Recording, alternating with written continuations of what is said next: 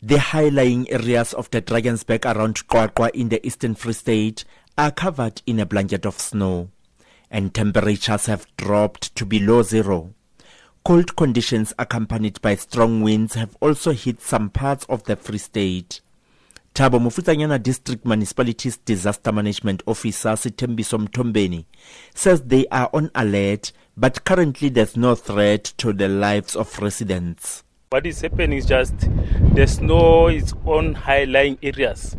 Where people are staying residential area, there is no snow, which means there is no threat. Unless if, according to weather services, it can develop overnight, then we can say the threat. But currently, there is no threat for the life of people of Maluda, Pofung and surrounding areas of Free State.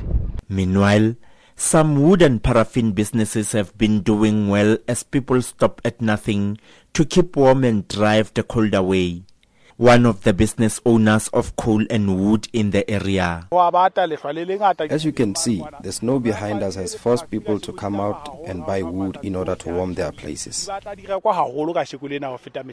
Bongani Mukwena, who lives in Bochabela, Qwaqwa, has welcomed the snow but is troubled by the cold conditions that go with it. We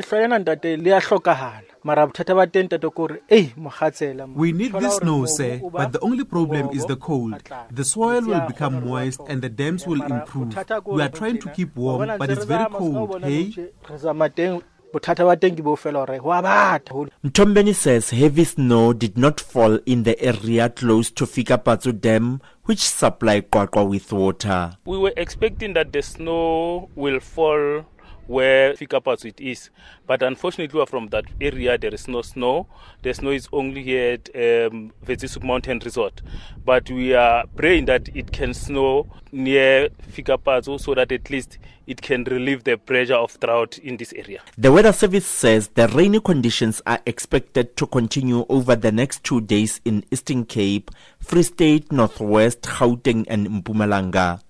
I'm Konelela Khafola in Putadichaba, Qwaqwa.